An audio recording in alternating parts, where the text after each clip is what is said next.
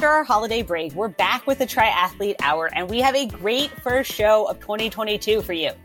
Rocky Harris, the CEO of USA Triathlon, is talking with us about how he got into the sport after he caught a bug, an actual bug, not a metaphorical bug, on vacation, and how he left ASU to take the USAT job because of the potential he saw and what he thought he could improve in the triathlon community he loved.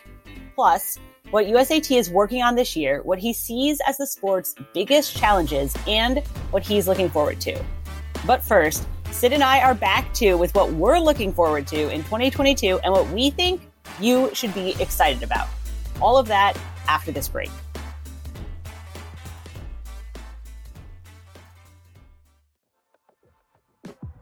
Power your next adventure with Outside Plus. Our Outside Plus membership gives you access not just to exclusive triathlete content, but to content across all our network brands like Backpacker, Velo News, Outside Magazine, and Trail Runner.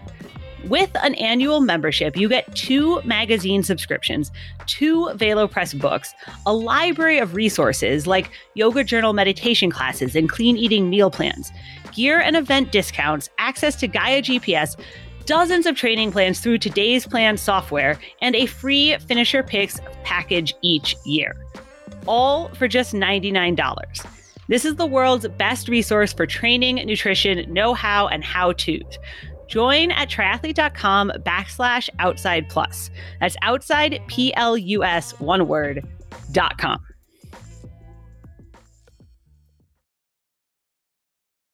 All right, we are back, Sid. People people have been demanding.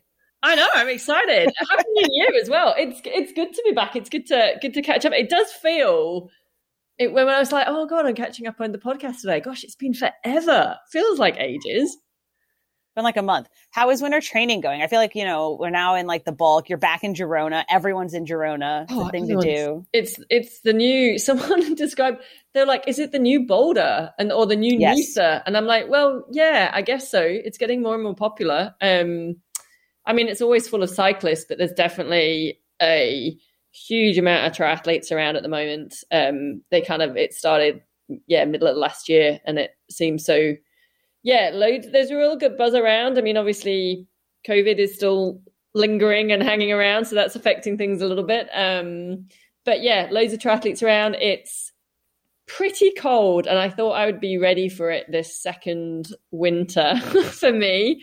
But um, and especially having been in, in in Boulder just before Christmas, but it's it's kind of like a damp cold here, so I feel like I'm wearing more layers. Um, but having said that, it's touchwood so far it's mainly blue sky sunny days so but you have to like time your riding outside to that real like these are like pro athlete problems day. Sid. yeah yeah um, and then you'll go around the corner and you go into like the shade and it's like the sun has not touched this part of the land for like five months you feel like you're going into mordor um, in lord of the rings and like there's frost on the ground and the temperature drops like 10 degrees and then you go around the next corner and you like cross this line and you're back in back in the sunshine again.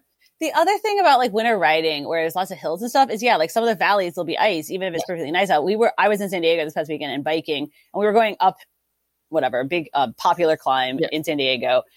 And someone was telling me, like a friend of mine had slid out on ice and fallen going uphill one winter. okay. Because yeah. it's just, you don't know. Yeah. You can't see it. It's like black ice. Yeah. yeah that's it. Like, yeah. I rode, I mean, and I rode yesterday and did like a cool gravel adventure ride. And yeah, sections of that were frosty and white on the ground. And then it would be like, um, you know, like gorgeous gravel, blue sky, sunshine. And then, and I was, I, the, I got the route from a friend and it was great. And I was absolutely loving it. And then I'm like, hmm, is this, an, is it, am I really on a path now? Or is it sort of narrowed and narrowed and narrowed and then almost turned into sort of like overgrown? I was like, the last time someone went on here, I'm not sure. You're in the middle of nowhere. I was like, no one knows I'm here. and then no one knows I'm here. Yeah. And then it was like, des- suddenly this descent appears. And I'm like, this is like single track mountain bike, sheer rock face down. And I'm, not qualified on my gravel bike to have to do this a former like a, friend of mine who's a former triathlete asked me but like hasn't done in a while asked me yesterday what is gravel riding and i was like well it's like it's like in between road and it's like if you took your road bike on the dirt Yeah. Uh, but it's not mountain biking. Yeah, yeah pretty much. Yeah. also very trendy, just like Girona. It's yeah. a hot new thing. That's it. Yeah. It's very good. Well, the important thing is, you know, the coffees are back, cafes are back. We've got a few new cafes opened up, which is always good. Very, the most exciting thing that happened today was La Comuna turned t- changed their menu back to how it was before Christmas. I got back after Christmas and they changed their menu so you could only get the amazing breakfast burrito and stuff till 12 o'clock. And I'm like, that's just rude. I don't, I can't get to a cafe before 12. It's like three o'clock in the afternoon when I want to come in after training and I want my eggs and my avocado. What were we, what were we just saying? This, this is a pro, pro athlete problem. Yeah. yes. Yeah. I remember some, some pro I was working with was explaining some like very specific issue they had with their bike computer. And I was like, yeah, this is what's known as an edge use case in developer speak. like there totally. are not many people exactly. for whom this is a problem. Oh yeah. However, I went into La Comuna and they changed the menu back so I can get my burrito oh, all day. I'm happy. All life yeah. is good again. The world has settled. I feel like this is also the time of year when a lot of people are putting in. Well, maybe this isn't true over there, but MLK weekend was just this past weekend. It's a long weekend here in the U.S. And at least out in California, it's a popular like big training weekend. People do like ride the whole coast or they'll do big training.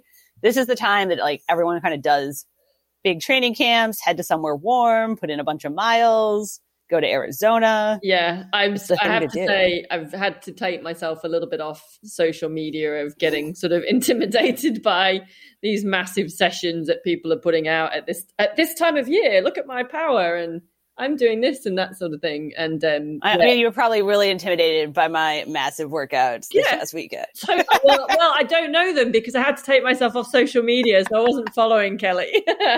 Tell me, what did you do? What was your? Well, see, okay, so I went to a training camp, and before anyone asked, people were like, "Why are you going to triathlon training camp? Are you doing any triathlons?" no, no, I am not. Okay. I went because friends were going, and it sounded warm, and I was like, "Oh, we'll ride our bikes." Yeah. Sounds like I haven't been riding my bike, and we rode 120 miles with 11,000 feet of elevation, and I haven't been riding my bike. And so I pulled out, you know, all the tricks you pull out, like all the tricks to like get through that. It oh. is uh I feel like some point should do a whole thing about all the tricks you learn over the years. You don't even realize you learn. I think you to, like I think that, I think there's an article there for sure. Yeah. An article there for sure. Like to to yeah. to fake it through things you're not prepared for, right? The, yeah. I, I, my I favorite. slightly jealous that it was like a mm-hmm. sunny, mm-hmm. warm training. Like like I said, it's it's blue sky and sun here, but it is cold. Um, yeah. I do crave that warmth of the sun that you just go, oh, that that heat that I can feel coming from that yellow thing in the sky. Would oh, be yeah, nice. Yeah. The other thing that was nice, and I don't know, I mean, it sounds like you're doing a lot of training by yourself too. The other thing I missed was the like eight hour rides where you're tell me more about your life plan. We have eight hours. yeah. Let's have a long discussion about why you should or shouldn't have kids, right? Like that's, I've been, a, I've got a long ride tomorrow and I've failed to find anyone to ride with me. And so I'm like, right, I'm going to have those conversations with myself and it'll be my left right. shoulder and my right shoulder talking to each other. Yeah. I do a lot of like fake interviews in my head when I'm yeah. by myself. But yeah, I missed, I missed the like random long. So that was nice. I think a lot of people have missed that over the last two years. Um, which one of the things we did over this break is we launched uh, what we're calling Team Triathlete. So we launched like a little team for our triathlete members. So if you are a triathlete or an Outside Plus member, which is our membership at our company, uh, you can be a part of our team. It's a benefit for our members. And we launched a Slack group. And I got to say, I was kind of, I was really nervous about what kind of response we get would get and people are like overwhelmingly just excited to talk about triathlon. like I think everyone's just been like, I haven't got to talk about triathlon for two years. Um, and it's that kind of like, okay, you know, it's still virtual and it's still sort of not right. that face to face, but still, I think there's just this outpouring that, and especially there's like that slight glimmer of hope that we might start getting back to full. Yeah, it's still not. I mean, we timed but, this. Yeah, to be clear, like we timed this because 10 weeks out from the first 70.3s of the year in like the big ones in North America, which are Galveston and Oceanside, 10 weeks out starts next uh, on Monday. Yeah. So we were kind of like, then everyone can start like start training like their 10 week training program together. Yes. And we'll be at Oceanside and we'll be at Galveston and we can all like yeah bond. So yeah. I noticed as well, like on the the chat on the on the membership. Like loads of people are brand new, new triathletes. Oh, yeah. Like this is my first year doing things, or or maybe it was like I tried to start last year or the year before, and then COVID hit. So this is like the first time I'm going to be racing, and and I did um and I did a, a YouTube conversation with um through a guy that I think it was actually from the triathlete magazine Zoom Zwift Zwift session. Anyway, reached out. Oh, the Zwift, right? Yeah. Anyway, we did a session which was great, real energy buzzer. But and a, a couple of the athletes on there were kind of like, yeah, I started triathlon like a couple of years ago, but haven't actually managed to race yet. So I think everyone's just excited. Well, it goes back to the whole like it's hard. Or a sport that's so defined by racing. Like, if you don't do a triathlon, are you a triathlete? Yeah. or are you just like someone who rides their bike and runs and swims a lot. like, yes. and right now, I'm just someone who rides their bike and runs and swims a lot. I am not doing a triathlon. And so I think that's like we're so race focused. It's been kind of an existential crisis for the sport yeah. the last two years. Yeah. Yeah. We got to make up our own races. Got to get over it. Move on. Isn't that what they call Strava segments? I know. Yeah. I don't know. I'm Somebody asked me if there was like such a like an FKT for triathlon, like do people do triathlon FKTs? And I was like, there's like one that I know of. There's not many. Oh, what's the one that you well, I, apart from what? Well, like so FKTs are running, right? And yeah. it's like usually like a big running route and you like and uh, yeah, there's like recorded times and you know right. Yeah. And so the thing about FKTs versus Strava segments is that they're vetted and like well done. Like you can't just make an FKT around your driveway, right? Like they are ones that are famous and so there's one famous one that is a swim and a bike and a run where you like bike to this lake, you like swim across the lake and you like run up this mountain and then you go back. And, but like most of them are not multi-sport. Like they're, that's the only, like the only one I've ever heard of that's like a multi-sport one. So, well, there we go. Maybe, there maybe this year we'll start doing our own FKTs, just finding. I mean, that'd be pretty cool to do. Like, yeah. I mean, it's a little bit, yeah. Oh, anyway, that could go down a whole. Right, you're thinking about it. The thing yeah. that's hard about FKTs and open roads is like traffic rules. Yeah, and that's that's the the challenge. Yeah. So, or go off road and do it gravel. Exactly. See, thinking. but there are a lot of things I feel like we're excited about this year. A lot of stuff we've been talking about coming up. So, what are you most excited about for 2022? I think I'm I'm actually really excited about St. George in May. Yeah. I think there's suddenly kind of like a lot of hype about it. I mean, I still think we're not 100% sure on who's going to be there, but there's more and more talk that there's going to be a few big matchups of athletes. And I think everyone's pretty excited about that. Um, I mean, I think like, we're pretty sure now, right, that the Norwegians and Jan and Lionel are all coming. Yeah. I think that's like nine, you know, you yeah. never know for sure, but yeah, exactly. And obviously there's yeah. a lot that can happen in the next five, right. four months now. But yeah, so, and I think it's just suddenly got this, oh my God, we've actually potentially got a world championship race happening. It's this year now. It's not like, you know, it's not a year away. Um, I'm excited because, yeah, I respect the history and what Kona means to everyone, but I'm just excited that St. George potentially it's just a different yeah it's a different if it, it's a different course do i think the same athletes will potentially rise to the top yes because that's why they're the best in the world but i think it mixes yeah i mean i think jan down. I think Jan maybe can win on any yeah. course yeah, exactly. yeah. yeah. But I think it's going to be a, it's a different race. It's in, intriguing with the men's lineup. I think with the women's, it's a pretty open open field. Um, who moment. is your pick after? Because we were trying to put together our St. George mm-hmm. preview the other day, and I got Daniela, Anne, and Lucy, and then I'm like, who's my fourth and fifth pick here? Whew, I would need yeah. to go back because you know you look at someone like Laura Philipp, like mm-hmm. incredible athlete, hasn't done that many um, full distance, but if she's on song, like you can't, there's no one who really can run better, and that course could probably suit her. Um, you know, dark horses like your Skye Moench, your Kat Matthews. She's my she's my wild card. Yeah, yeah. those kind of ones. Um, you're always going to get, and this is the thing with St George. I think there's always going to be those athletes that maybe had like you know even you don't know Ruth Astle or Justine Mathieu who relatively new on the scene last year but had some good results, but who knows in the mix Um, yeah, I was, I for sure, like Sarah Crowley, Laura Phillip were kind of, you yeah. know, got to pay attention to them. Uh, Heather Jackson's my, like, you never know. You don't want to count her out on St. George. Uh, Skye and Kat were kind of my wild card, but it's a lot harder to pick. Whereas I feel like the men's race were like Norwegians, Jan, Lionel. Yeah. Sam Long throw in there for our wild card, and that's like who you want to pay attention. Yeah, and attention. probably like I'd say probably on the men like a Joe Skipper if he gets it gets it right. Um, didn't yeah, he retire? And that's why no, Joe Gamble's retired. I mixed him up. Joe Gamble, just yeah, yeah.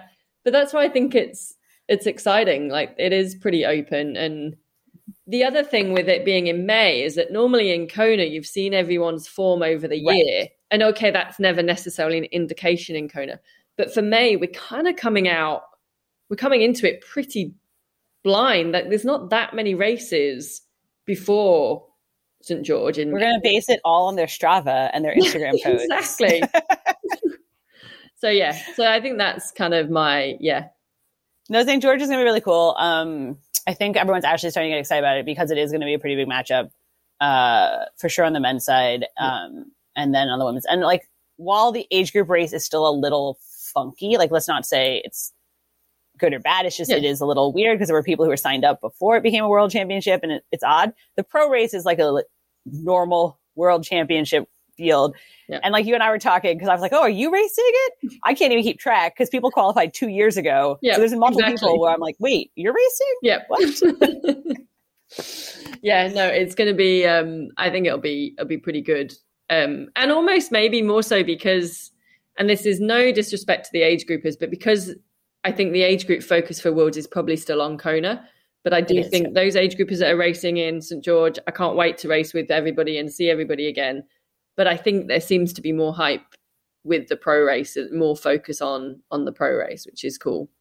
There's definitely more attention on the pro race um, for St George. Yeah, because yes, I think the majority of people, like the people, the age group, like all the pros who qualified for 2020 Worlds or 2021 are doing St. George. Yeah. Whereas all the age groupers who qualified for 2020, 2021, or 2022 had to pick, and like 95% of them picked Kona. Exactly. And then there's a lot of people, there's not a lot.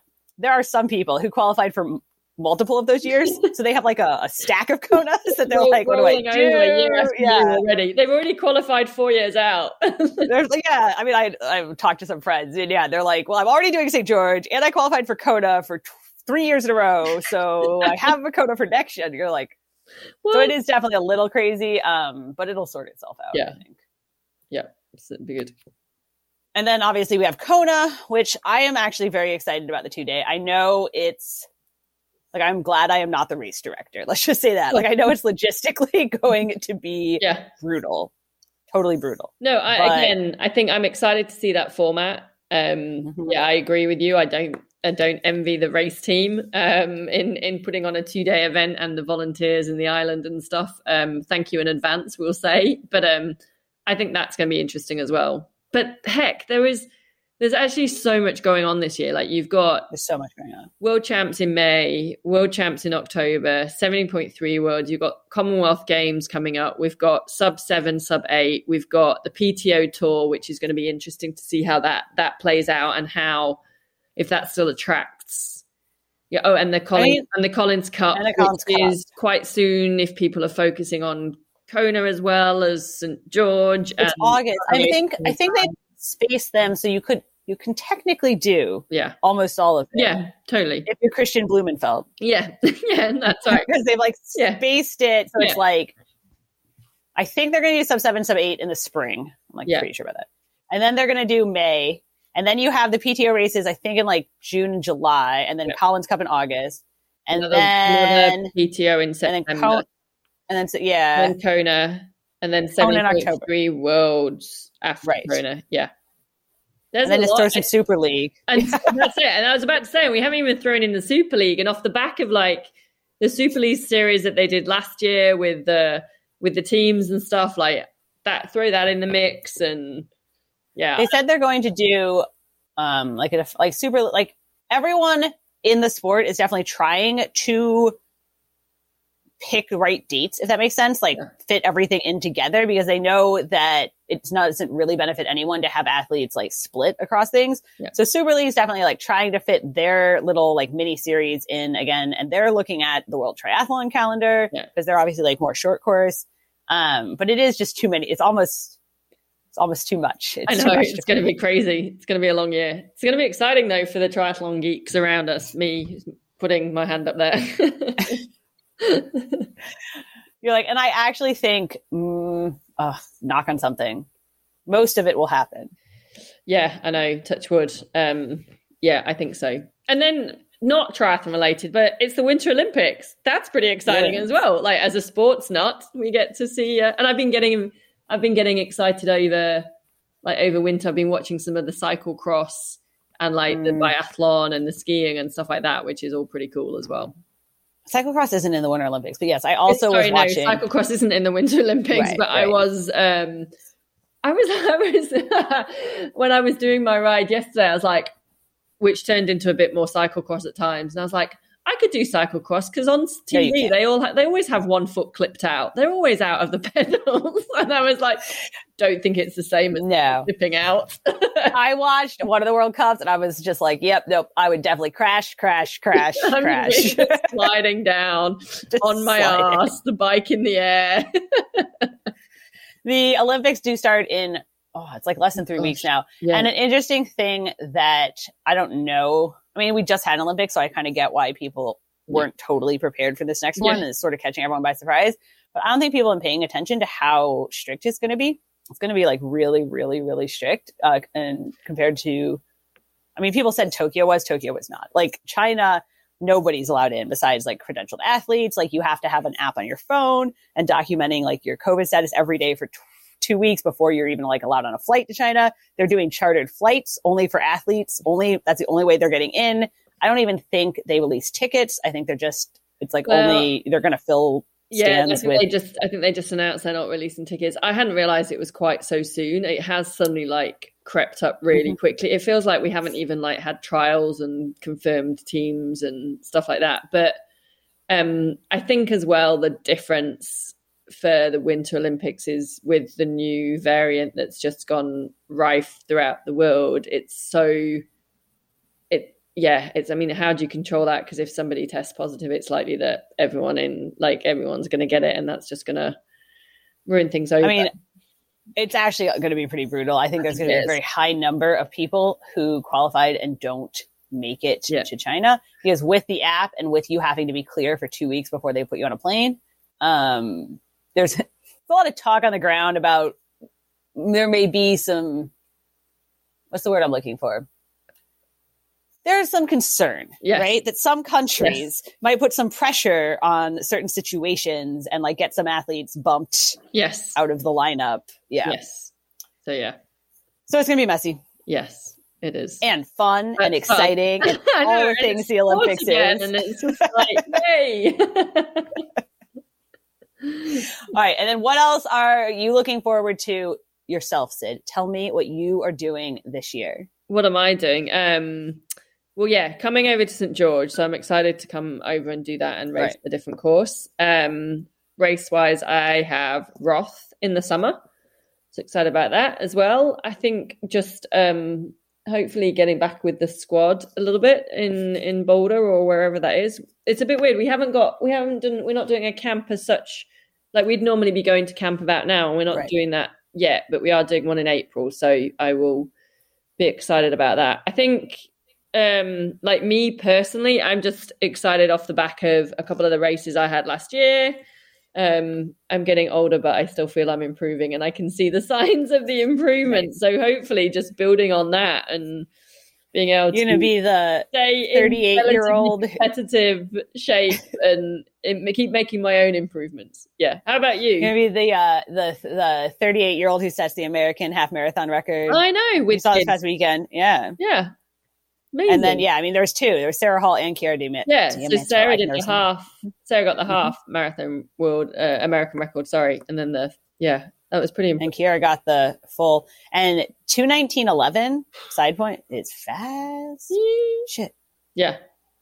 And and if anybody doesn't know the story, you need to go and look this up because it's the craziest thing. She quit running, like she was a really good collegiate runner, like beat all like all the big names you kind of know coming out of college. Like thought she was gonna like, everyone thought she was gonna be huge, got injured a lot, quit running, like went and became a realtor, had two kids, started running just casually again, like around the neighborhood for like stress relief ran her first marathon in something like I don't know three hours, whatever, like around three hours. And then she's just gotten like better. And I mean, obviously she was good. Like obviously yeah, she has yeah, talent, right? pedigree. But then in the last, so then last six years, she went back, kind of it slowly amped her, and oh, now Whoa. she has the American record in the marathon. because I was, to be fair, I was quite baffled because I was like, I haven't heard of her, this name. Like, and you know, I guess I'd been, Well, I felt I'd known some of the American runners with the trials and everything over the past few years, and some well, she was unsponsored. I I mean, was she like- actually set she's ran some really fast times during COVID, but they were in kind of those like projects where people like set up a race for. Yeah.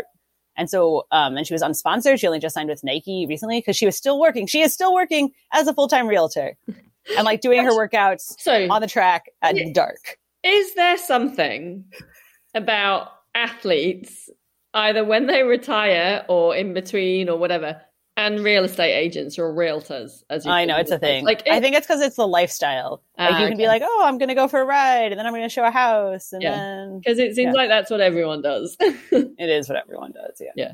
Maybe that's what I should do. what is so? What's two two nineteen? What's that broken down? It's about five. Is she averaged five nineteen, I believe, for the whole thing. hmm I ran.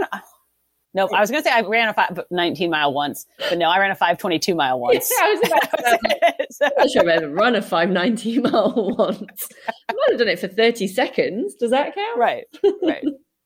But there are actually, I mean, and you see this in triathlon too to a degree, but it's really happening, especially in women's running in the U.S. There's quite a few athletes that have really they've been putting on times during COVID and performances that are impressive, and there just hasn't been like a, a huge stage for them. And a lot of them are kind of unsponsored or working other jobs, or they're doing it in between things. Um, and then they go and get you know fourth at New York Marathon or Yeah. sixth at Boston Marathon or like whatever. Not fourth, fourth was And that- Molly, but you know seven And that's fascinating because I wonder what the like is it because we were working from home so you missed the commute or you had a lot more time but also the flip side of that which what I thought happened in the UK was actually during covid and lockdown women and sport suffered more because they are predominantly still the main carer for right. families and stuff so it's really cool I mean- to see in the US. And I think there's other reasons. There's this huge boom in women's running. Right. I was going to say, I think it's specifically women's running in the US has really been accelerating for the last like five, Yeah. 10 is cool. years. Yeah. And you kind of like had this like sub elite group, which then obviously out of a sub elite group is going to come a couple of elites and, and it kind of goes from there. And you Um, only need, like I always say, you you only need a couple of people to have those breakout Right. results, and it the the momentum that builds off that, and then people see that it can be done, and you know the number of tweets on social media after that race of going, "This is amazing! It's a mum, and she's."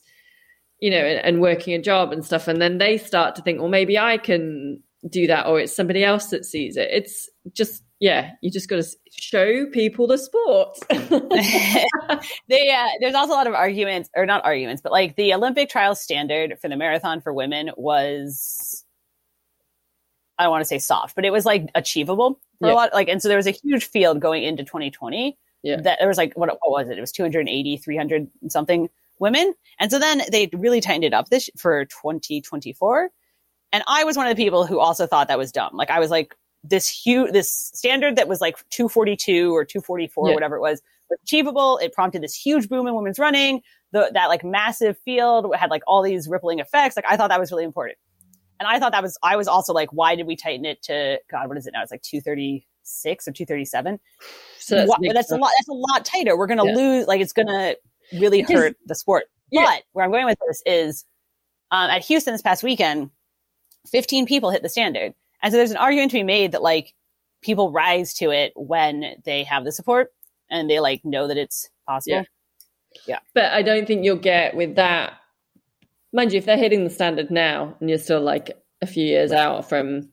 But I think, yeah, there's that when it was last, whatever it was now, two years ago, the standard. I think a lot of people, and we saw a lot of the triathletes who are mm-hmm. good runners, like went, oh, I could get to Olympic trials. That's like totally within a great. And even if it's, like, park. So, and that, Not quite. It like kind of you're like maybe I could, and it gives you like a thing to you know try for. yeah, So, and that's pretty cool. Like, mhm. it's very cool. And so, yeah, it'd be interesting to see then if they've tightened it that much. But as you said, I do think maybe that momentum built over the last couple of years is just going to carry so many people forward and hopefully raise up and there'll still be a good bunch of people qualifying it and duking it out. See, and now we just need to do that in triathlon. Yes. That is the key. Yeah. I do, I, I do think though, like the women's side of the sport is gaining like oh. momentum quickly. Like, yeah. And I think every, I think with the men, like you're getting a couple of standout athletes performances. And i think that will drag a lot of the men through but you're getting like the norwegians and obviously you've got jan. Whereas i think with the women maybe you had like daniela and obviously lucy last year and then you've got a few athletes in certain elements of the sport but i just think actually there's this wave coming through that's a bigger mass of the women that are taking the standard forward. And that's why like when you look forward to st george you go there's not necessarily anyone that's potentially right. going to stand out. Like there could be a huge number of women that are, are, are on the podium. Well, there'll be three people that are on. Well, the there'll podium. be three people but... on the podium. Damn you! anyway, it's gonna be an exciting year. Lots of sports, lots of triathloning, yeah, lots of stuff. Happy days, uh, and we are back now. So we'll be back Yay. almost every week. All those people now that now that we're asking where the podcast is, we're going like, oh no no that's that's too much already. Like okay that was good guys. All right well we'll be back. We will see you again next week. Thanks for chatting sid. Thanks kelly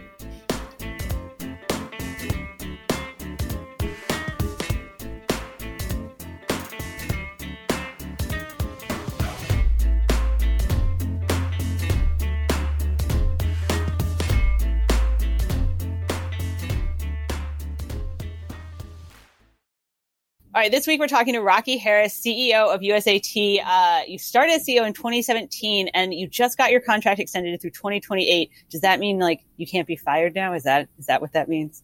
Uh, yeah, I think you can always get fired. and it just makes it so it shows the commitment uh, from me and the board. Okay. Um, and and really, to me, it's more of a signal that uh, that our board and others feel like our sports head in the right direction, that our organization's doing the right thing. So it's it's uh you know it's an example of what they feel about the overall organization in sport right now, which is really good. And um, just happy to be able to keep my family in one place for a long time. When you work in sports, it's it's not always easy to to find a job you love and a place you love living. And so when I got that combination here, it just made sense to to to get married instead of just be you know kind of together. if you're in Colorado Springs, you came from Phoenix, so I mean I'm going to ask you because these are hot triathlon spots. Which one's better, Colorado or Arizona?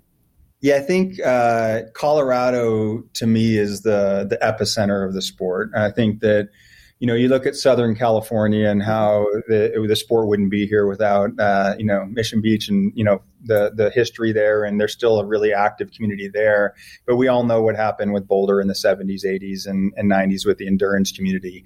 And that's really spread through all of Colorado, really an outdoor community. Everybody's fit. I mean, I have like Olympians and all these elite athletes living in my street. My kids are like hanging out with them. It's a it's a different environment because we live in a small community here of about 500,000 people, which is small to me, a small city I've lived in.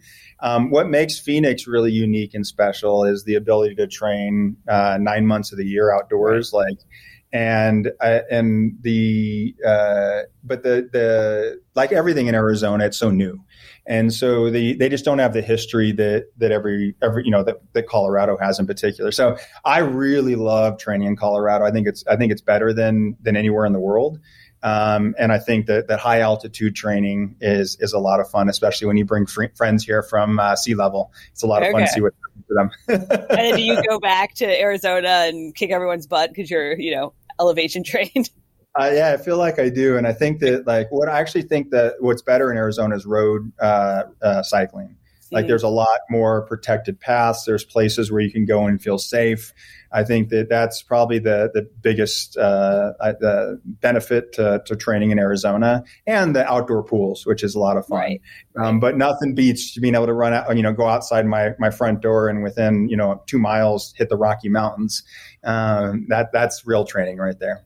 Uh, people can't see because it's a podcast, but out your back window behind you is like the Rockies, snow covered. Looks lovely. So. Oh yeah, that's Pikes Peak right there. Which, by the way, I, I always try to convince everyone to do either the ascent or the Pikes Peak Marathon, which mm. is, you know, seventy eight hundred feet and climbing over a half marathon. And then if you decide to run back down, that's the full marathon. So anyone wants to come and join me and do that one year, you can you can come crash with me, and we'll we'll, we'll see how fun how much fun you have at doing that. So I wanted to talk about how you got you know you got into triathlon because you said you know when you work in sports you're all over. So before this you were at ASU. Um, I, I, suspect you still root for the Sun Devils, and then before that you were Major League Soccer, and before that you worked NFL. So I mean that's like all over the place. How did you even end up then in triathlon? It's not like you came from running or cycling. No, so it's it's a it's a long story. I'll do my best to keep short. Uh, so I got into endurance sport. My dad was a, a football and track coach, so I was always um, a competitive athlete, always running. You know, I learned it. I, I always used to laugh that my dad, uh, when I got in trouble, he had this game called Run for Fun, which was I had to do running drills and run to, to you know, to, so I was always running, but not not for fun actually. Okay. And so I always saw uh, endurance sport as like a, you know, when you make mistakes, you're you're forced to run or you're forced to do these things. And then my I met my my wife when I lived in Houston, Texas. I was working at the Texans at the time, and she was into long distance cycling. And so I really didn't know much about it outside of I, I rode mountain bikes growing up, and be, I was a BMXer and really enjoyed cycling. So I decided to join her in an MS 150 uh, a fundraising ride from oh, Houston okay. to Austin, where you ride 150 miles. It's so I trained for that, and I just loved it, and I just like fell in love immediately and so did cycling for multiple years and then we went to belize on a vacation and i got bit by a bug and got an infectious disease and for a year i couldn't do any physical activity so i got like i thought for a second you meant like metaphorically like you got bit by the triathlon uh, bug but oh, you an yeah, actual that's, bug that's, that's actually, yeah that's i should use that um, i got bit by a literal bug and got an infectious disease and I couldn't even. I, I, the thing that made me most mad is I couldn't even drink a beer that whole year. I couldn't. But I really, what it did is it allowed me when you're not moving. Like I was always training. Our, my dad was a weightlifting coach, like I said in track, so I was always lifting weights or exercising. And when that got taken away from me, it really messed with my mental health. Hmm. Like I was struggling just in general because I was having these physical issues with this uh, infectious disease. It was more issue to me as I was just used to being active. And so when I started getting better and kind of healing from it, I was like, I need a real challenge, like something that's really going to push me to, to, you know, to push myself because that was what I needed at the time. So I was Googling like tough challenges, physical challenges and, and triathlon came up and I was like, you know what? I want to do a triathlon. Like I swam growing up. I was terrible at it, but I did. And I always felt like I was a decent runner. And then I, you know, I love cycling now. So I just jumped into it and, and trained for two months, uh, for, for a little, uh, sprint triathlon in the Gulf of Mexico, which by the way, I wouldn't recommend your first one to jump into. An ocean swim that starts at six in the morning when it's raining out in the pitch black of the Gulf of Mexico, but got through it. And I remember at the end of that race, it's one of my favorite finishes. I was actually probably this one of the slowest people that raced it because I was going, I was literally to finish to show myself that I could do it, right? With very little training, which wasn't very smart. Um, but I, I had tears running down my face as I crossed the finish line, and I was like, okay, I accomplished something. I did something I set out to do, and I did it, and I'm back. Is what I felt like, and so that's where I didn't only literally get bit by the bug, I, I did get bit by the triathlon bug and I got hooked after that. And okay. I think it's not just triathlon; it's endurance sports. It's keeping myself moving. It's enjoying my community and, and the, the, environment around me. Um, it's all the things that triathlon represents that I love. Um, and so now I'm really into trail running. I'm really into anything long distance. Uh, I'll do anything mid distance. I'll do anything okay. swim, bike, or run. I'll do. So when you before you, I would assume now that you're the US, USA Triathlon CEO triathlon's part of your your work, but before when you were you know football and uh, and soccer and everything else, how did you kind of incorporate all your training? I mean, you were doing the regular age group balance work thing, right? Yeah, and I think it didn't didn't always work out for me. I mean, there was one race I remember where um, we had a, a. I was working at Arizona State, and we had an away game at Stanford, and we got in like at five in the morning, four in the morning. I remember it was actually four in the three or four in the morning. We landed, and I got to my house and had to pack my. I was doing a triathlon the next day because I'm crazy like that, and and I get to the and I basically just go and grab my bike and go straight there and sleep on the ground until the race starts. and I and I had a terrible race that day. right, I would think, yeah, obviously, right. Um, but I, I, you know, what I found was I had to be really efficient with my training and what, and I'm somebody who's very competitive and likes to be the best at what I do. So I had to figure out how I could do that. And it took me actually years later um, after making that mistake of hiring a coach. And that mm-hmm. actually helped me be very efficient with my time. So I actually found out when I did an analysis of my time, I was probably training eight to 10 hours a week, but I was probably putting three to four hours into my, my planning and thinking through it. Am I doing the right? And a lot of like just mental energy into like, am I doing the right things and right, trying to shift right. things? And I was like analyzing it on my own and like, it was a mess, right? It was totally not, not what I should. So when I, when I hired a coach, I said, I can only train five to seven hours. So I actually sh- lessen the time, but I needed to be uh, really efficient. And that's how I found I started having more success. Oh, is I was able to hire a coach. They made it more efficient. I was able to use every minute wisely and and and now um, feeling much better about my training over the last maybe seven or eight years. Uh, you're still racing, right? I mean, you're still. Yeah, doing, I, I mean, you're still doing Pikes Peak and local yes. triathlons and all that. Okay. Yeah, I do a lot of local triathlons. I'll usually do a 70.3 every year. And then I do, uh, like I did a 50 mile run last year, race last year run. Um, and then I did a 50K the year before. So just kind of doing some long distance running too. Got it. And so then, uh, obviously, there are lots and lots of age group triathletes in the world. You were a regular age group triathlete. What made you think, you know what, this sport, I can run it. I can be in charge. What made you decide to apply for that that CEO job? Yeah, so when I was at Arizona State, uh, we got a, a, substantial donation of about $32 million to start men's hockey. And I, my job as chief operating officer was to analyze these opportunities and put plans together on how we were going to implement it effectively. Um, because, uh, you know, one of the best laws ever, federal laws, is Title IX, we were required to add uh, an equivalent amount of, uh, of, female participation sports. So we added two. We added lacrosse and women's triathlon. And uh, women's triathlon was mostly because I had experience in it and I knew it. I thought I thought the demo was perfect for Tempe, Arizona, where we were. We had a pool. There was no capital improvements we had to make. So that was one of the sports we added. And then I became an advocate for the sport. I started going around to conferences, athletic directors on behalf of USA Triathlon and presenting about the value of adding triathlon um, at a university. So I got uh, some, uh, I built some relationships with the board and mostly staff like Tim Yount and others through that process. So when the job um, opened up, uh, somebody I knew actually contacted, or that that was knew Barry Siff, who was running the search at the time, and they contacted Barry saying, "Hey, Rocky's actually the perfect person for this." And I hadn't really thought about. I didn't really honestly know what national governing bodies right. were. I knew what USA Triathlon was, but only well, all I knew about USA Triathlon at the time is they actually helped me through my journey. Like I, I needed resources like what do I do in transition? So like I'd go to USA Triathlon's website and find the information I needed, but I didn't really know what in that. So it re- that's how I got into this. Is I was really passionate about the sport. I loved it. I did have a little bit of experience by starting the sport at ASU, hiring the coach. You know, they've won multiple national championships. I'm still a huge ASU fan as as a whole, like the entire athletics department. My my dad was uh, went to he was a student athlete. He was a swimmer there. Okay. My mom went to school there. My grandfather worked there, so there's a lot of history there.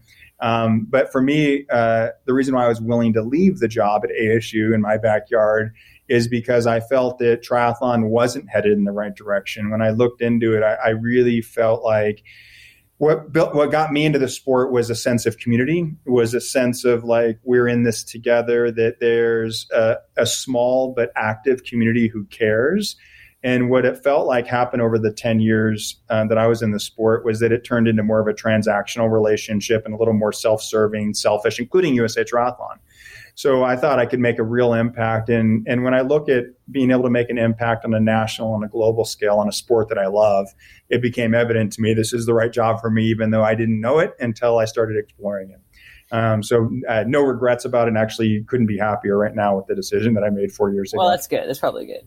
Yeah. when you say you felt like it wasn't headed in the right direction, um, because it was getting away from the community, do you think it's headed back in that direction? What are, like what is your sense and what have you guys done? Yeah, absolutely it is. And that's probably the thing I'm most proud of outside of the the staff that we have here at USA Triathlon and what we built up here as an organization is that our community was hungry to get back together. They mm-hmm. were uh, they were sick of competing against each other because what they found was that we kept getting smaller and smaller. Like the races were, the sport was, because we were competing against each other instead of working together and collaborating. You mean like races and brands and company? Everything, everything. Club, coaches across the entire sport. What I found, what happened, and, and I, I don't want to get too much into this, is that we when when any business anything grows, uh, you have a bunch of other players that come in mm-hmm. and they start investing in that and jumping in, but they're doing it for the wrong reasons. And what happens to all these great people who came in for the right reasons, they get pushed to the side. So they start becoming a little bit more closed in. And everybody started, so we stopped locking arms and saying, let's solve these problems together. Let's work together to grow the sport in this community. We started saying, eh, oh, if you're going to do this, you're actually going to steal this data from me or do this for me. And they mm-hmm. started really looking inward. And what I found was, as I was talking to the leaders in our sport, they didn't actually see that that had happened because they were on the inside and it evolved over time. Sure. And one of the big moments for us as our organization in sport was when we decided to lock arms with Ironman and come together. It was like my first day on the job. I went and met with Andrew, the CEO at Ironman, and said, we got to do something to address the, you know, the, the attrition in our sport. And then right. we came up with Time to Tri but I think that signaled to the industry that what many people blamed for the what the the flaws in our sport, the issues were USA Triathlon and Ironman. Mm-hmm. And so by us coming together, and quite frankly, it was, and I know this for a fact from Ironman, I know it for a fact from us, it was about doing the right thing for the sport because guess what? Doing the right thing for the sport also benefits companies like Ironman. Right. And so by growing the sport, it helps them long term, but it also, most important to me, helps our local race directors and the whole community thrive. So that signal, I think, started this process of collaborating and working together. And so what happened that next year, 2018, is everybody started uh, very bad phrase here, but opening up their kimonos and saying, "Look, we're we're we're all." we're, I was like, "Is that a phrase?" Yeah. yeah we're, we're, we're, we're good point. We're we're we're not we're we're going to be transparent. We're going to be open and accessible. We're going to try to work together to solve problems instead of work against each other. And wow. 2018 was this incredible year where I had thousands of people reach out to me in our community to start working together. We started sharing best practices. We started connecting people. We started working and trying, we changed the way we operated from looking inward to looking outward and how we could help serve our community better. And so we saw that 2018, the sport really flattened out after having declines for many years. And then in 2019, we saw significant growth.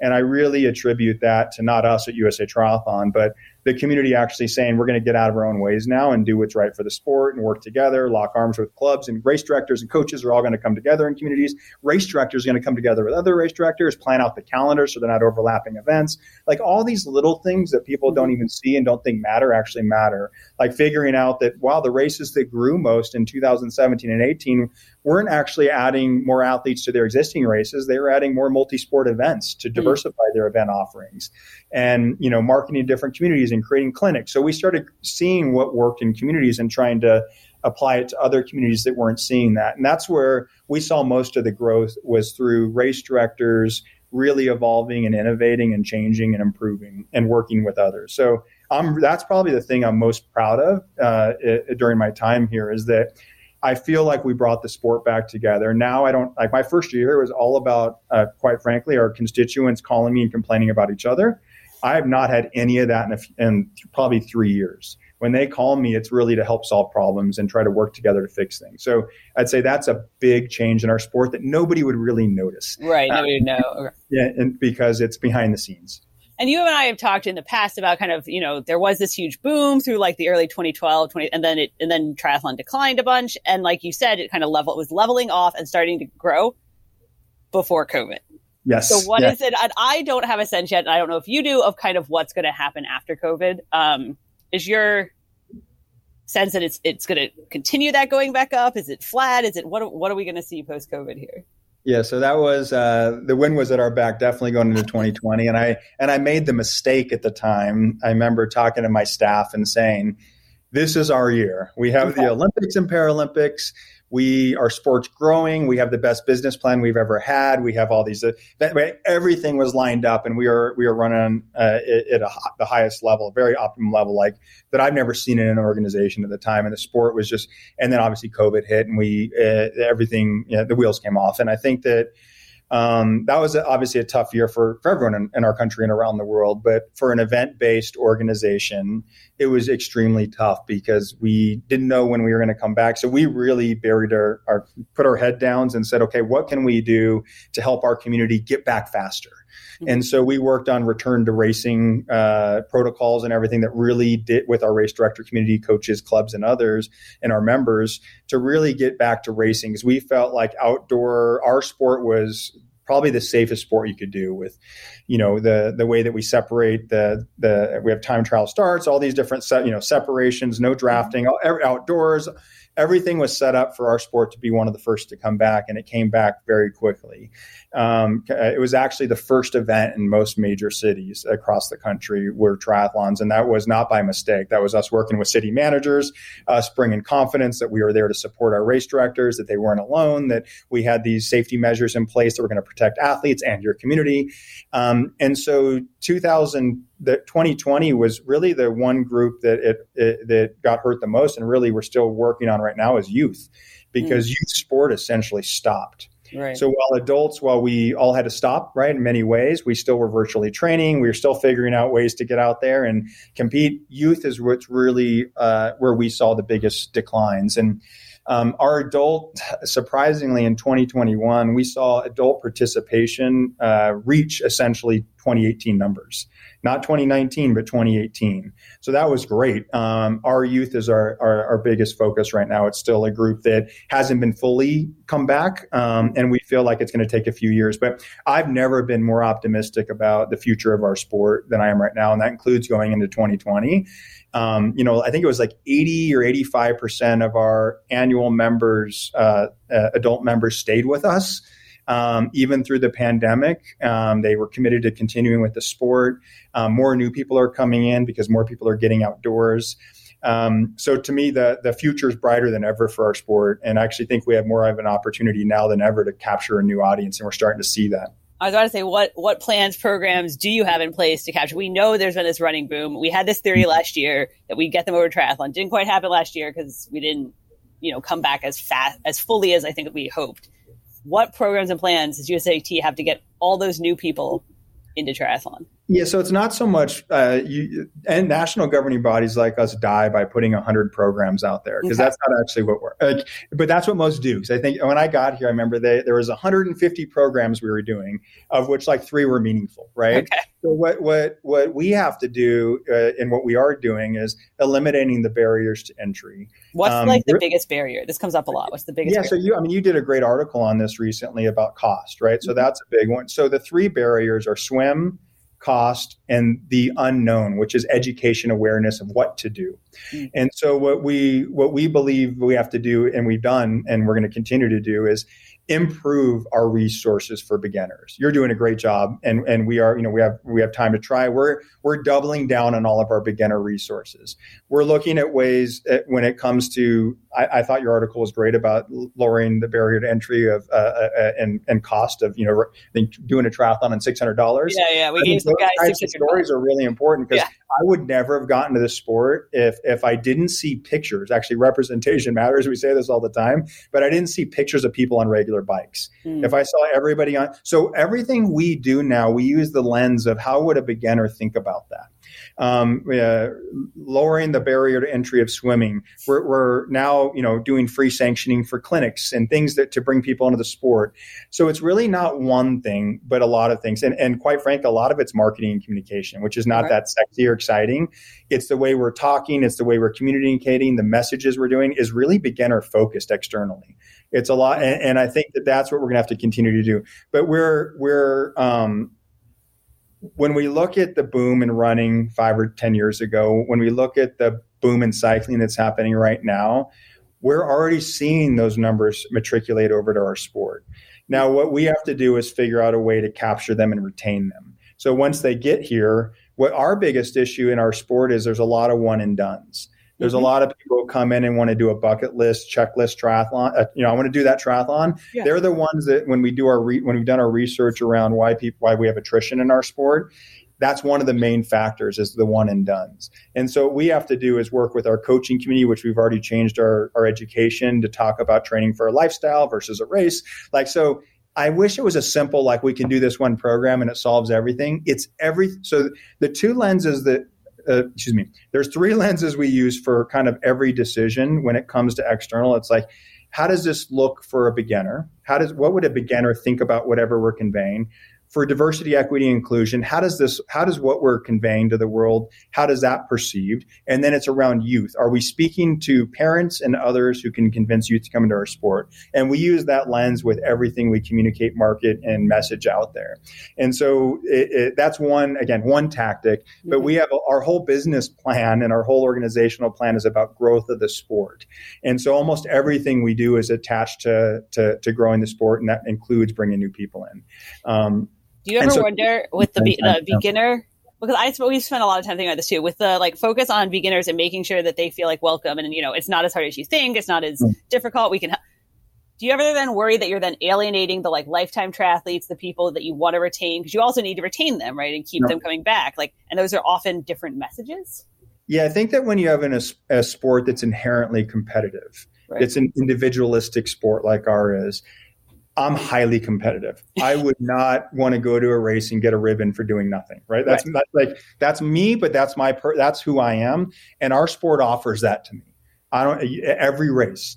If I win my age group, I'm just as satisfied. It doesn't matter what the message. Now, when you look at when we look at our channels, which I don't want to get too boring with like marketing, um, our uh, we look at our channels very differently when we look at our our existing members, we do talk at that to them. We use we provide them with information that's much more advanced, not right. not and we and we and we what we do is we look at like let's say we have a, we do have a weekly email we make sure there's you know stuff for more advanced people stuff for more beginner so we try to make it so there's something for everyone but what i found through my career especially when i was marketing soccer which was not a big sell in texas at the time is you can't make you can't market that's much different than so the way we're going to retain our current members is by providing excellent customer service, excellent, being the ones they can count on for every step of their journey, providing them resources that are that they feel like are making them better at whatever they're doing. The way that we're going to attract new people in is by target marketing the people that we feel like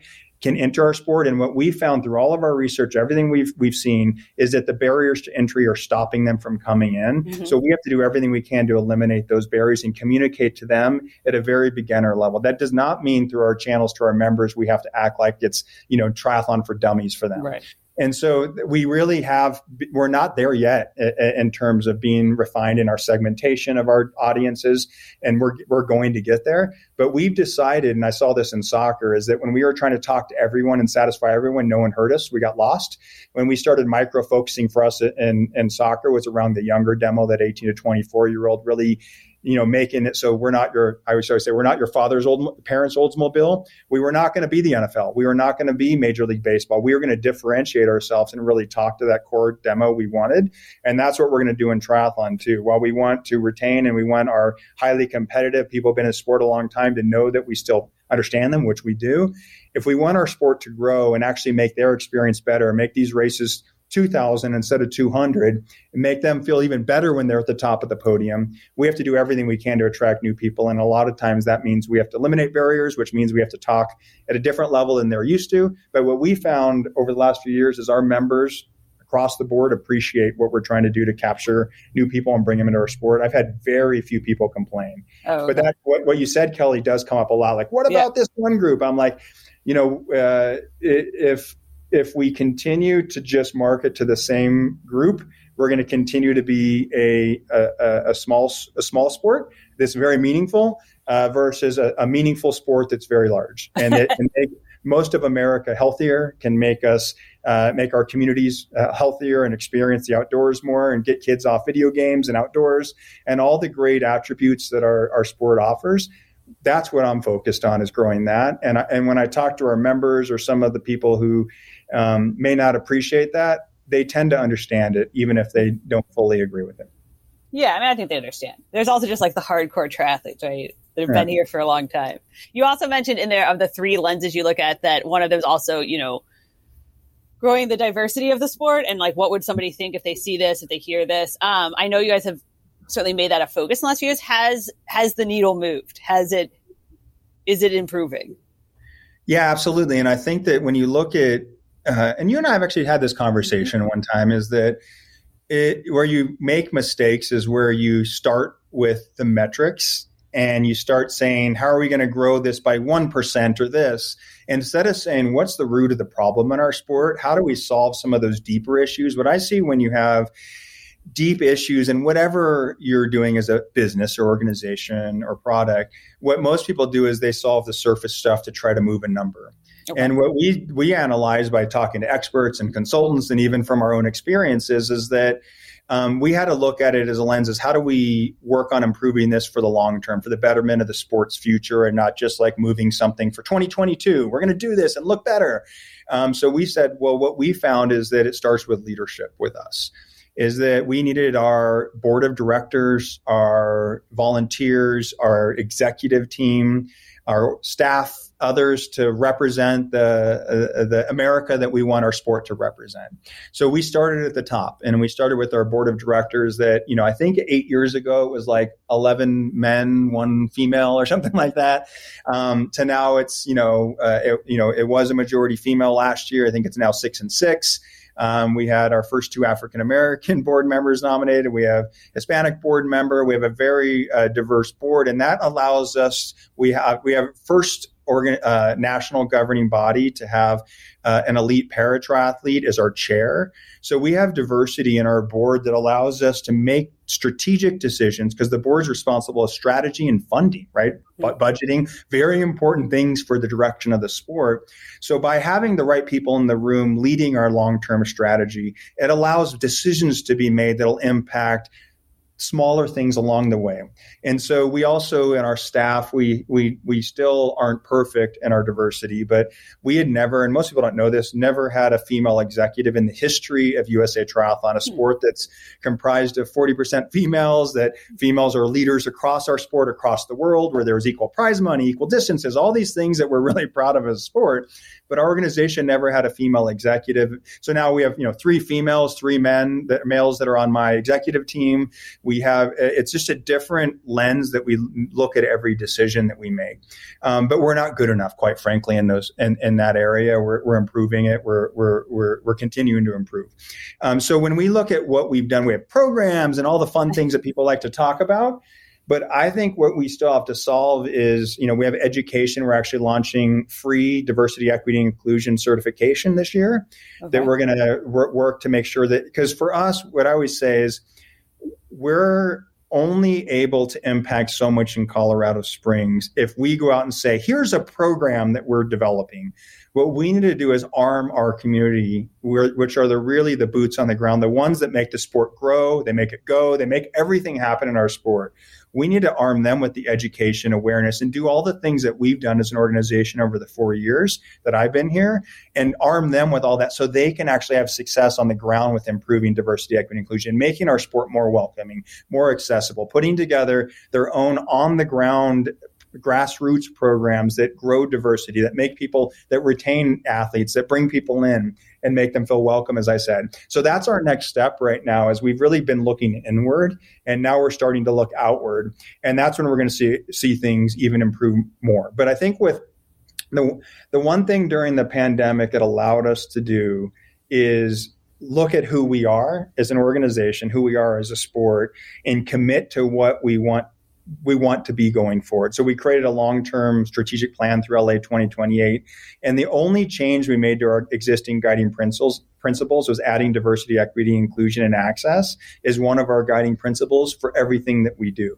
And so what that's done for us is if you notice most of the activity that comes out of us is is focused on Im- improving diversity, equity, and inclusion. We've had multiple conferences. We've done all these things to try to figure out and try to arm our community with all the tools they can they can at, at, their, at their disposal that we can provide to them so they can continue to make our sport more diverse which it, this is going to be a long-term build. When you when you inherit anything that's that's already been built and it's built a certain way like a um, you know if your brand the perception of your brand is what it is there's systemic issues with over history with pools being closed with people not having access there's all these issues and we're here today and we're saying we want to solve all of them it's right. very complicated. You have to take it one piece at a time. And I feel like really proud of the work we've done, but we've only scratched the surface.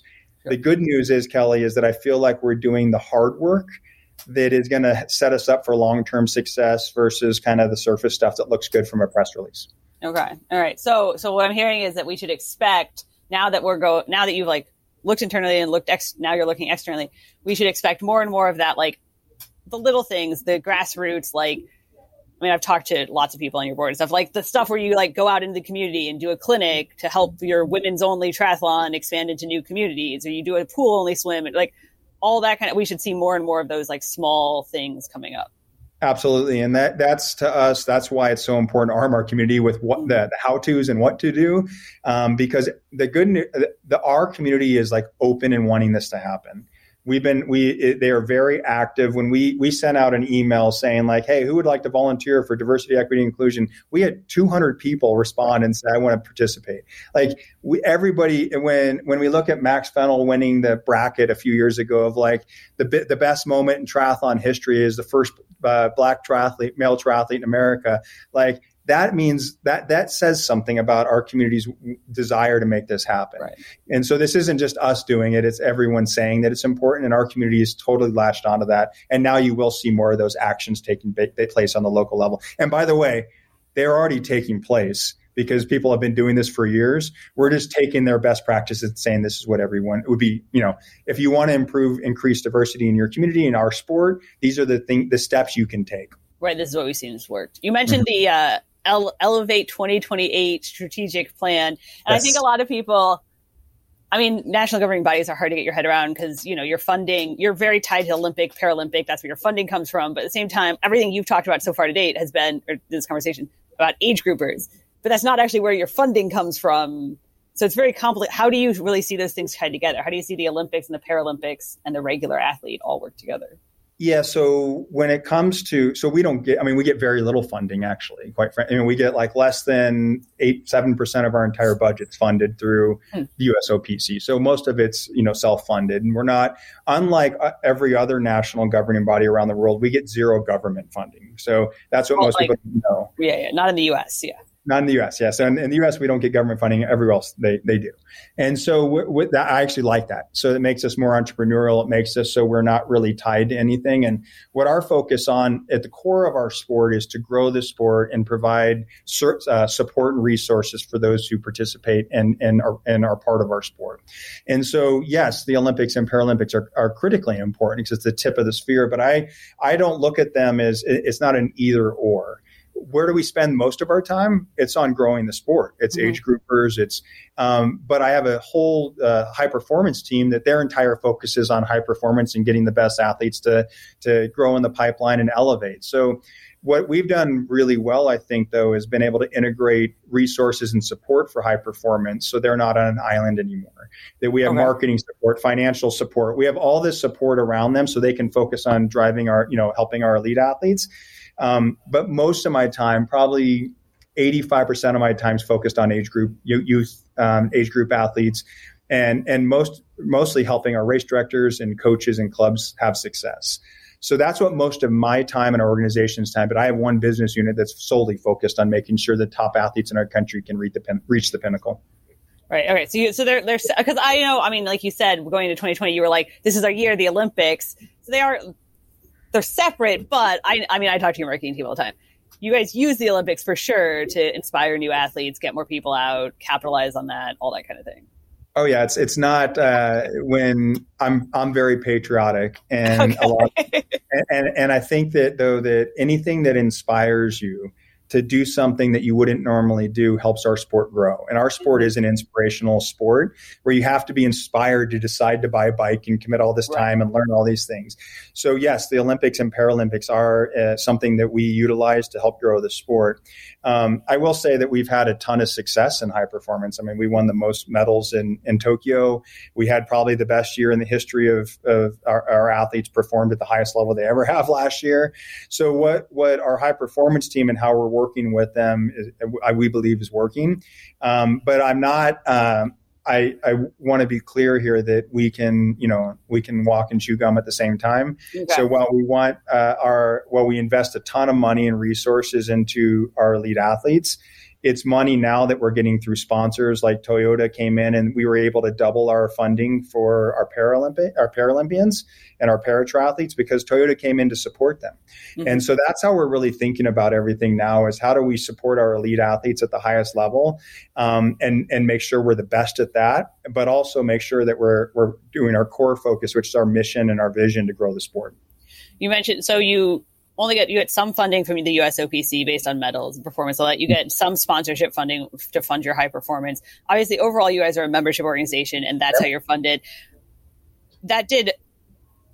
There were no events, right? And most people are members when there are events. So that had to have taken a hit funding wise during COVID. Um, how did you guys adjust? What what what financial adjustments did you make? Yeah, significant ones. So, you know, we our our, our staff shrunk by about 25% we sold our building that we owned um, to be able to, to, to make payroll and do some basic things um, that we needed to do last year. We cut all spending. Uh, we um, you know essentially went out and fundraised for the sport. We did whatever we could to to keep the lights on. And uh, the good news is we're in good shape now, good financial shape. We're actually in is, is almost as good a financial shape as uh, before the pandemic. So we've we fought back and we battled back through increased donations and increased sponsorship.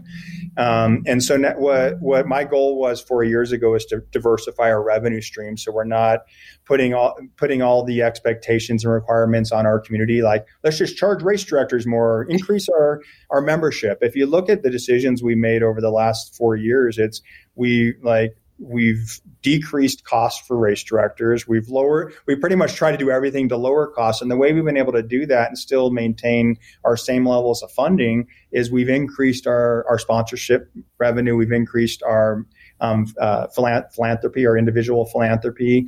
And that's really how I think that we're going to grow going forward is to try to get more corporate businesses involved and get more individuals have the capacity to give involved. We've gotten more six figure individual gifts in the last three months than we've gotten in our entire history of our organization. So individuals now are giving. Yeah, we've gotten, I think, six $100,000 or higher donations in the last three or four months. And so we're starting to see that com- our community step up and want to give philanthropically, which is awesome to see. Um, so for us, I think that when I look at our, uh, you know, last year, the last two years, there was a lot of sleepless nights for me. I had, you know, a lot of, uh, I was really carrying the burden of our staff and our sport on my back. And I didn't, I tried not to show it, but it was real. Like it was happening. And over the last year, all I've done is gain everyday confidence in the, the value of our sport, the value of our organization and what we do for the sport. And knowing that we are ready to face anything you know, give us 10 variants, give us whatever you want. We are, Don't we are, give us 10 variants. Okay. All right. We are ready as a sport, though, not just okay. as a sport to handle anything that comes our way. Um, and this actually made us stronger, even though it's hard to, like, it was hard to see it at the time. We're more equipped, we're more innovative. And this isn't me, a USA Triathlon. I'm talking about the sport mm-hmm. is more equipped to evolve and evolve into what we need to do as the future. We were, um, in some ways set in our ways as a sport. And now we're completely open to evolving and changing. And that's what we need if we really want to grow. So you talked about what the biggest challenge was when you started. It was kind of like yes. the competitive. What's the biggest challenge right now? Yeah, I think right now it's it's making sure that we um, when we youth I've already talked about, so I'll skip mm-hmm. that. That's that's number one challenge is, is bringing the youth back and, and getting more youth. Um, but it's really about making sure that our our race director community is supported like they never have been supported before. We see right now that the race directors that have st- that most of them have. We had 3,500 races last year, which is okay. just shocking, right? Normally we have about 4,000 to 4,300, so there wasn't a big drop off. Um, but that's my biggest. I, I wake up and what I what I what keeps me up at night right now is making sure our race directors are successful they're actually the heartbeat of the uh, of the sport. And and last year was really about bringing clubs together a lot, like mm-hmm. helping, of course, the sport come back. But our clubs are really hurting, and we felt like building that sense of community through clubs is really important. Our coaching community is stronger than it's ever been. Actually, in some ways, the pandemic helped them in a lot of ways evolve quickly, go virtual, like, and now they're ready. They all have hybrid models now where it's in person and virtual. They so it's made some parts of our sport much better. The race director community and helping them come back and be stronger than ever is probably the thing that we're we're most focused on right now. Um, outside of all the things I mentioned, youth diversity, right. many of you're focused on everything, but the race directors. Yeah. That's the one. If race directors are successful, the sport's successful coaches are successful uh, we're successful as an organization clubs are successful that's the that's the thing that makes everything work so for athletes out there that are listening to this like know that they have a very tough job that they're doing everything they can to support you and give you the best experience and they are not doing this for money so just know that going into this, they're doing this because they're passionate about it. So give them the benefit of the doubt as you go into this next year. We're all coming back in a big way. Um, and and that's really what, what keeps me up at night is making sure we're providing every every level of support to them so they can be successful um, and make sure they offer our athletes the best experience as possible. All right, so going to your plans this year, what races are you going to do this year? What's your favorite race then? I want to. Ooh, this year. Let me think here. So this is one of those years. Actually, I didn't follow my own typical standard advice. Right. I usually map out my entire schedule in December. No, I don't um, think anyone did that this year. Yeah, it was weird. It was like it caught up with me quick, and and 2020, I felt like I was mapping out my next year the entire year. Like where I was like, next year I'm going to do this. Well, you know, I was I I didn't I was because in 2020 I was supposed to do big races like I Boston Marathon. I had all these big races on the calendar that I was going to do. So this year, um, my wife and I are going to do the Oregon 70.3, the new race there, which I'm excited about. We're going to actually do a, a, family trip and drive out there and from Colorado Springs and make it a big week. Um, and I love doing all the races in Boulder, so I'll do as many of those. And Loveland is another like in our community here. Mm-hmm. I'll probably pick one in Arizona. So those ones I like to do um, not last minute, but I like to kind of jump into them. Like there's yeah. something fun. Our staff's all doing a race together this year. Okay. Um, I do want to, my goal in the next two years is to do a 100 mile trail run. Mm-hmm. Um, so I'll start training for that at some point here. Um, yeah, for me though, it's just about getting out, and swim, biking, running every every every week though, and getting out there. And and the races is the cherry on top. I'm highly competitive, by the way. So like if I have a if I have a bad race, I I, I hold on to that a little bit too much okay. probably. Um, and when I have good races, I probably think I'm I'm better than I am. Um, but I so I do re- once I do it once I get ready to compete in a race, I'll probably do three to four triathlons this year, three to four trail runs, and then maybe a, a road race or two. Okay. My understanding yeah. of doing a 100 milers, like the hardest part is convincing all your friends to come and crew for you and all the logistics that go into it. So the good news is I have a pretty good community of about 400,000, you know, members and multiple people that seem to want to jump in and help when, when I need it. Like I would help with them. Um, yeah. And I got three little girls who who maybe not be the best crew. Actually, I have a quick story which you can delete out of this if it's not that but I, when I did my 50 mile trail run last year, my wife came out. She was my my crew, um, and it was in Texas. And you know, I basically every 10 miles I was going to see her, and um, I only I was going to just carry enough because I wanted to be light, just enough for the each, first 10 miles. And so we had a you know two hour drive to the race early in the morning. Um, we get there and she's exhausted and I'm I'm tired, but I'm going to start racing at five in the morning. So I go out and do my first ten miles and actually went with the pro field just so I could like hold on to the fast people for a little while to make me go a little faster than I wanted to. So I got to the first 10 miles much faster than she was expecting. So she was taking a little nap still in the car. She's going to kill me when she hears this. um, so I missed my first my first uh, you know my first re- refresh of all my my fluids and everything. So i didn't get my first refill of anything for the first 20 miles. Okay. so I, I next time i'll make sure i have a backup. And i love my wife. She's usually good at this stuff but that was one the whole next 10 miles i was like all right next time i got to have two people in my crew oh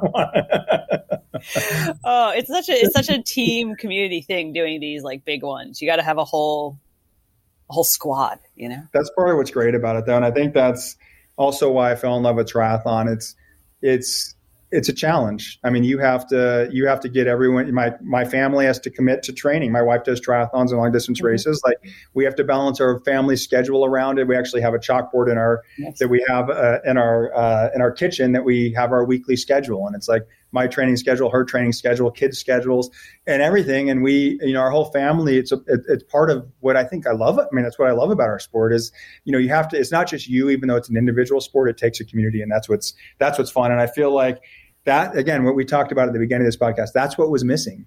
Right. We lost our way with our community, and people felt it. I felt it as an athlete. I felt mm-hmm. there was something missing, and I couldn't quite capture. I knew something wasn't going right, and I didn't know enough about it. But I just it was a feeling we all had. It was like something just doesn't it doesn't feel like the community we had. And I heard this from hundreds oh, yeah. of people. And then and then when I took the job, I saw it firsthand. I'm like, oh wait a second, it's us at USA Triathlon. It's oh, wait a second, we're, we're, the problem, not like you know. And so that's where I could only control and fix what I could control. But I found that when the biggest entities like USA Triathlon are are a big part of the problem, and you're willing to look yourself in the mirror and fix those things, and it allows everyone else to do the same.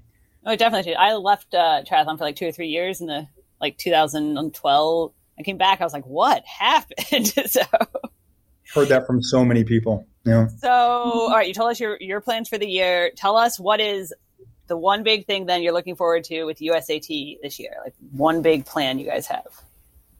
Yeah, um, one thing that I would say is not that sexy, but is is a is a is a really important thing for us is that our digital ecosystem is right. terrible our website and we don't really have an app it's like so we're going to start, uh, we're going to spend a lot of time. We've always been improving our tech because our tech here is like, Vic, uh, our chief of staff, Victoria Brumfield, said it perfectly that it was like we decided over the last 10 years, this is like before we got here, that like we were just going to keep stacking technology projects on top of them, like kind of like building Frankenstein, like one step at a time.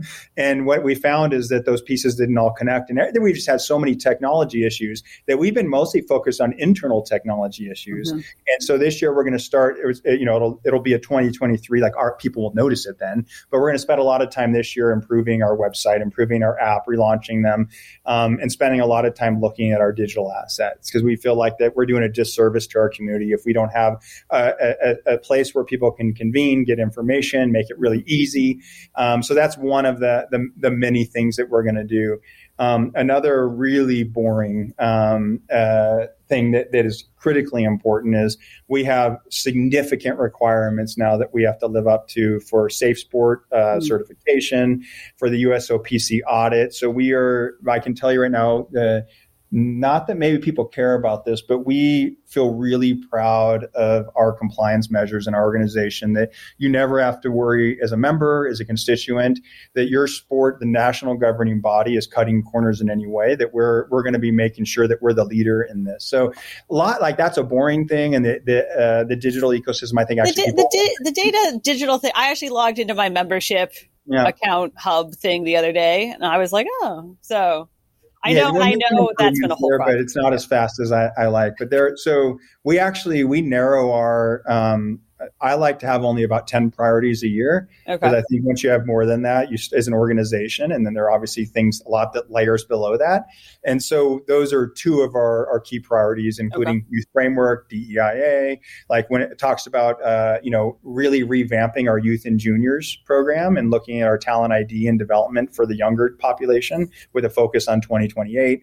Um, so we have a lot, but we've narrowed it down to 10 because I think it's most important for us to be more focused than it is to try to, you know, make everyone happy and do a million different things and not do anything well.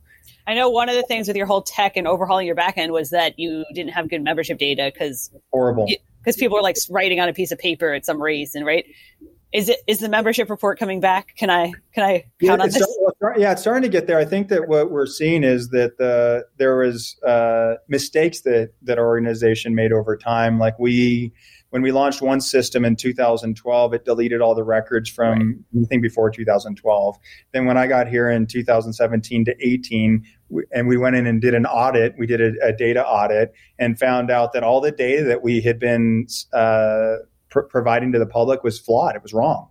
Um, we were doing duplicate memberships. We, were, we we hadn't gone through and actually didn't. We just released numbers based on what people in Excel spreadsheets, and there were like 11 Excel spreadsheets, and that's how we released it. So we're finally starting to integrate, and, and we have a data warehouse now. But we have a, a group now that's focused on on improving our data and our research. And really, what we look at is what's the most useful information. So it's good for us from you know know our membership and that. Right. But what we found out is our community doesn't actually care about those things. What they care about are trends are what's next on what our members are, are what their needs are and are they being met. And so we're going to do a much we're going to do a much more comprehensive report when we get to it. That's going to really we're right now we're working with gathering information from our community on what's important to them. What information do they actually want to know? What would be helpful to them to better operate their businesses? And then what's also important for media and other people to know. Yeah so, i was yes, like i feel like i ask you this all the time like how many members? What are the demographics? What are the yeah. Yeah, and and I, and that's I think the most frustrating thing is I'm somebody who doesn't like to. Re- as most people should, but I find that it's not the case. I'm not going to release numbers until I know they're accurate. And and that's one thing that we've done in the past is we'd be like, we think it's good. Let's go out with it. And I want in order to build credibility as an organization, you have to be right most of the time and almost all the time when it comes with facts and data. Mm-hmm. And that's what we're we're getting there. But we're yeah, we're not there yet, Kelly. That's it's one of those things that's on our priority list, but not in the top ten, quite frankly. Okay, not in the top ten. There's, yeah, there's other things that are right now ahead of it, but it's it is a work stream that's being worked on, just so you know. Okay. So you'll, you'll be happy about that. I know. This is just like a personal thing. I just like yeah. want that back. Well, thank you so much for chatting with us, and uh, and good luck with the ten priorities and the the races this year. Well, the, the, the, Kelly, I want to thank you for uh, your partnership too, and I think you saw the vision early on. And our partnership is a good example again of, of collaborating in our sport and coming together to make sure that we're each doing what we're best at and supporting our sport. So instead of uh, uh to to the listeners on here, who are also many of them are, are also your your subscribers and our members, is that you know we made the decision to come together so we could produce the best content for our members, for our sport, rather than us doing a little magazine that was pretty good, Triathlete doing a very good magazine. We decided to come together and provide the best resource in the sport. And I think that's just one example. Yes, um, is it the best business decision for both of us? Probably not. Who knows? But is it the best decision for the sport? Absolutely. Will it make the product better? Definitely.